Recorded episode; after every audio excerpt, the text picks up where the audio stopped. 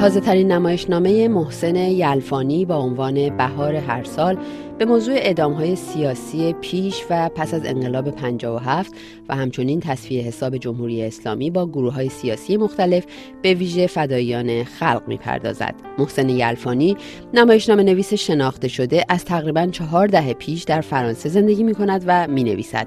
او در تازه ترین گفتگوی خود با بخش فارسی رادیو بین المللی فرانسه درباره انگیزه خود از نوشتن نمایشنامه بهار هر سال می‌گوید که انقلاب اسلامی ما را با معزلی با عنوان عادی و بی اهمیت شدن اعدام در جامعه مواجه کرد.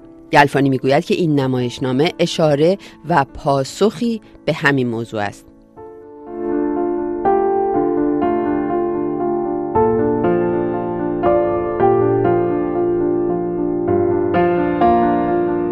آقای محسن یلفانی شما نمایشنامه نویس هستید در پاریس. تازه ترین نمایشنامه شما با عنوان بهار هر سال به موضوع فعالان و زندانیان سیاسی قبل و بعد از انقلاب 57 می‌پردازه. البته شما قبلا هم در آثارتون وقایع سیاسی رو موضوع قرار داده بودین و حتی در ترجمه آثار نمایشی از جمله ترجمه نمایشنامه چکاوک هم فکر می‌کنم به سراغ موضوع محاکمه ژاندارک رفتید که یک قهرمان ملی و مذهبی فرانسه است. چقدر اهمیت توجه و پرداختن به این موضوع موضوعی که در کتاب بهار هر سال بهش پرداختین برای شما حس می شد چون به نظر میاد تعهدی در پرداختن به چنین موضوعاتی هم دارید. بله حقیقتش این است که به نظر من این موضوع هنوز در جامعه ما اونچنان که لازم هست حقش ادا نشده.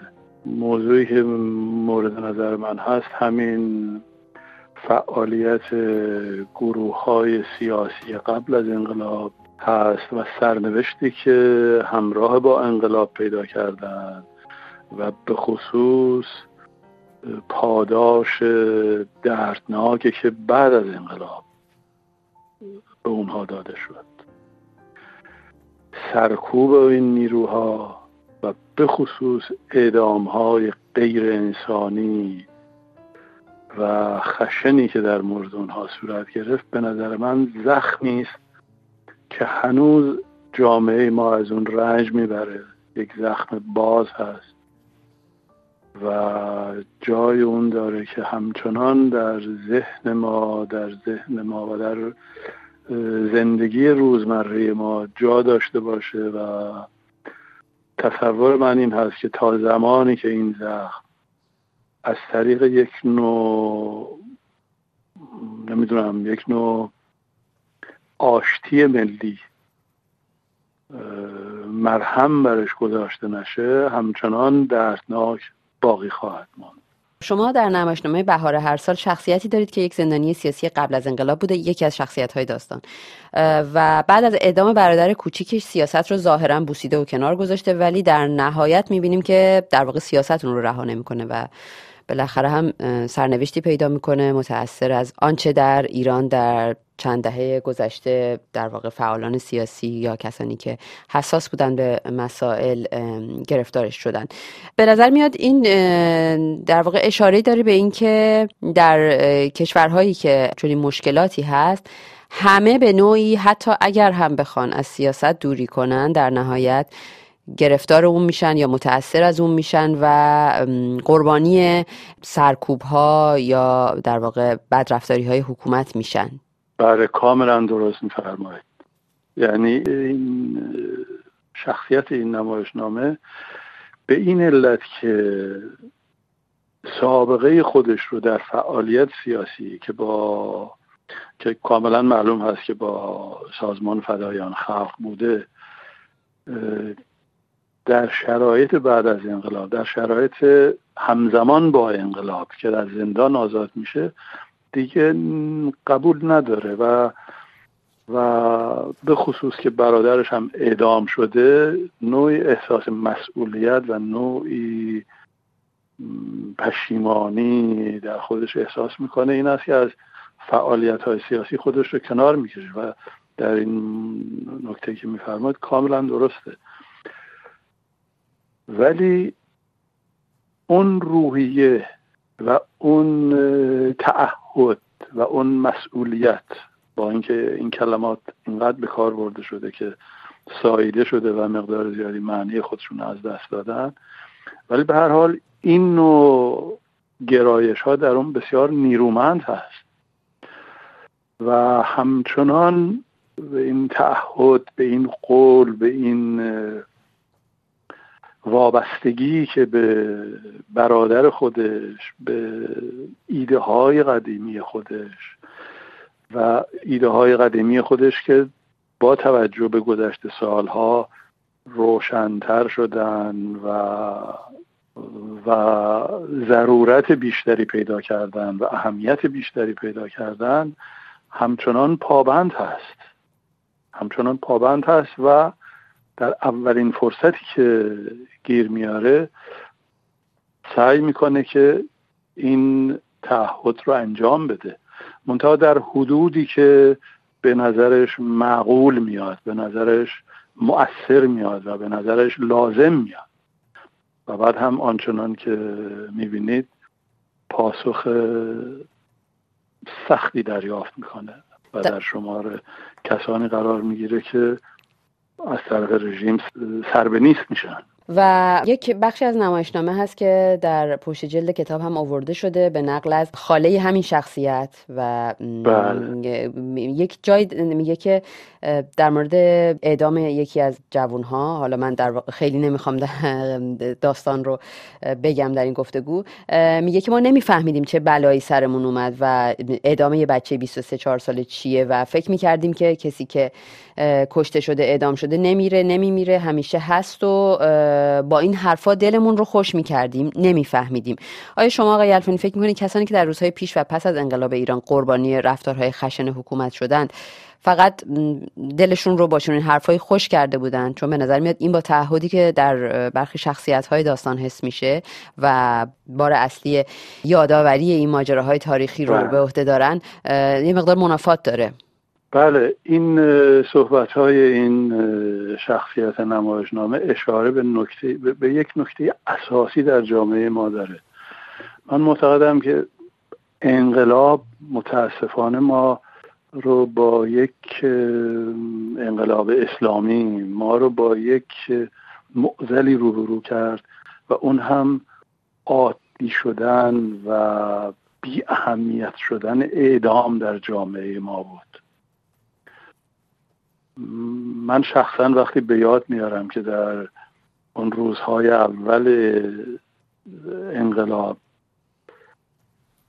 این همه اعدام در مملکت ما صورت گرفت و من هیچ کاری نکردم. مثل میلیون ها ایرانی دیگر. باور کنید از خودم شرمنده میشم. ولی متاسفانه این اتفاق افتاد در مملکت ما. با توجیهاتی نظیر اینکه اینها ضرورت های انقلاب هست یا نمی‌دونم از این نوع کلیشه های هیچ نوع اساس انسانی و مفهومی ندارن. این همه رو از سر گذراندیم در مورد اونچه که در خونواده ها مطرح هست نگاه جامعه به نظر من یک چنین یک چنین معزلی رو ایجاد کرد. یعنی جامعه به نحوی می‌خواست از سر خودش باز کنه. می‌خواست به یک امر عادی تبدیل بکنه این رو. وقتی آدم ها در این نمایشنامه میشینن راجع به همه چیز صحبت می‌کنن بعد راجع به خانواده ای هم که چند تا از فرزندان خودش از دست داده صحبت می‌کنن و بعد راجع به امور روزمره و پیش پا افتاده هم حرف می‌زنن. یعنی اینکه جامعه ما همونجور که این خاله این قهرمان اصلی یا یکی از قهرمانان نمایشنامه میگه واقعا اهمیت اعدام رو نفهمیدیم اهمیت این رو نفهمیدیم که نه تنها اعدام های سیاسی حتی اعدام مجرمین عادی چه زخم بزرگی بر روحی جامعه ایجاد می‌کنه. زخمی که واقعا جبران ناپذیره.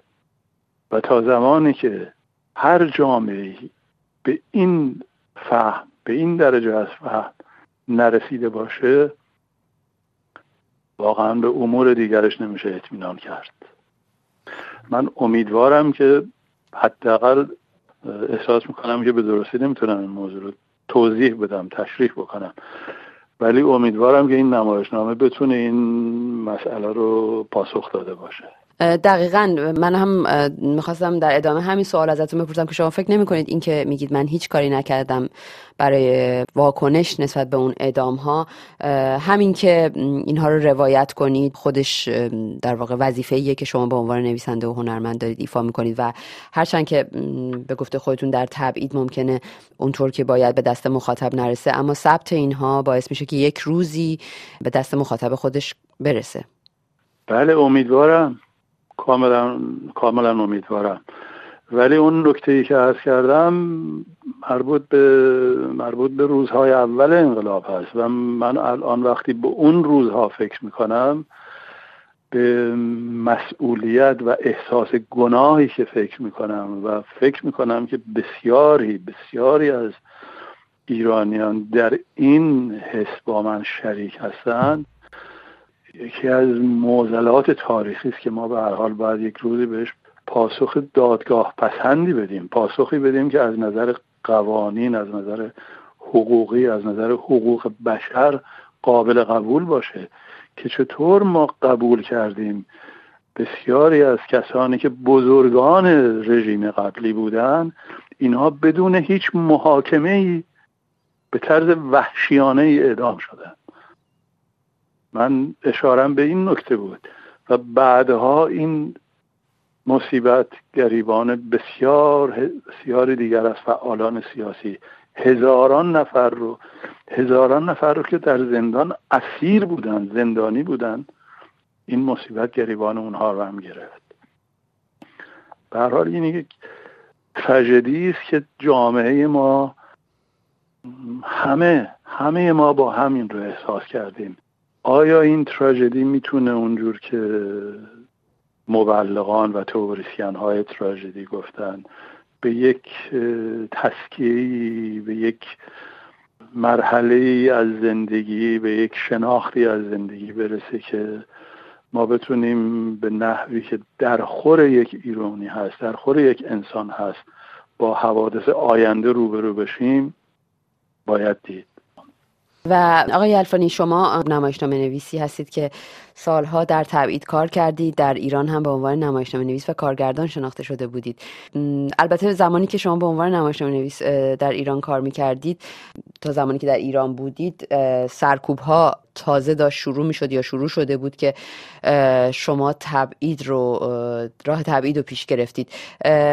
نمایشنامه نویسی در داخل ایران. و نمایشنامه در تبعید برای شما چه تفاوتی داشته؟ به نظرم پاسخ روشن در تبعید. هرچند که اون ارتباط فوقالعاده حیاتی و اساسی ما با با مملکتمون با میهنمون از بین میره و اون ارتباط زنده و ارگانیک رو محروم میشیم ازش با زندگی روزمره با مردم اون ارتباط رو از دست میدیم. ولی به هر حال این امکان آزاد نوشتن وجود داره. امکانی که ما می‌تونیم هر جور که می‌خوایم بنویسیم و بدون ملاحظی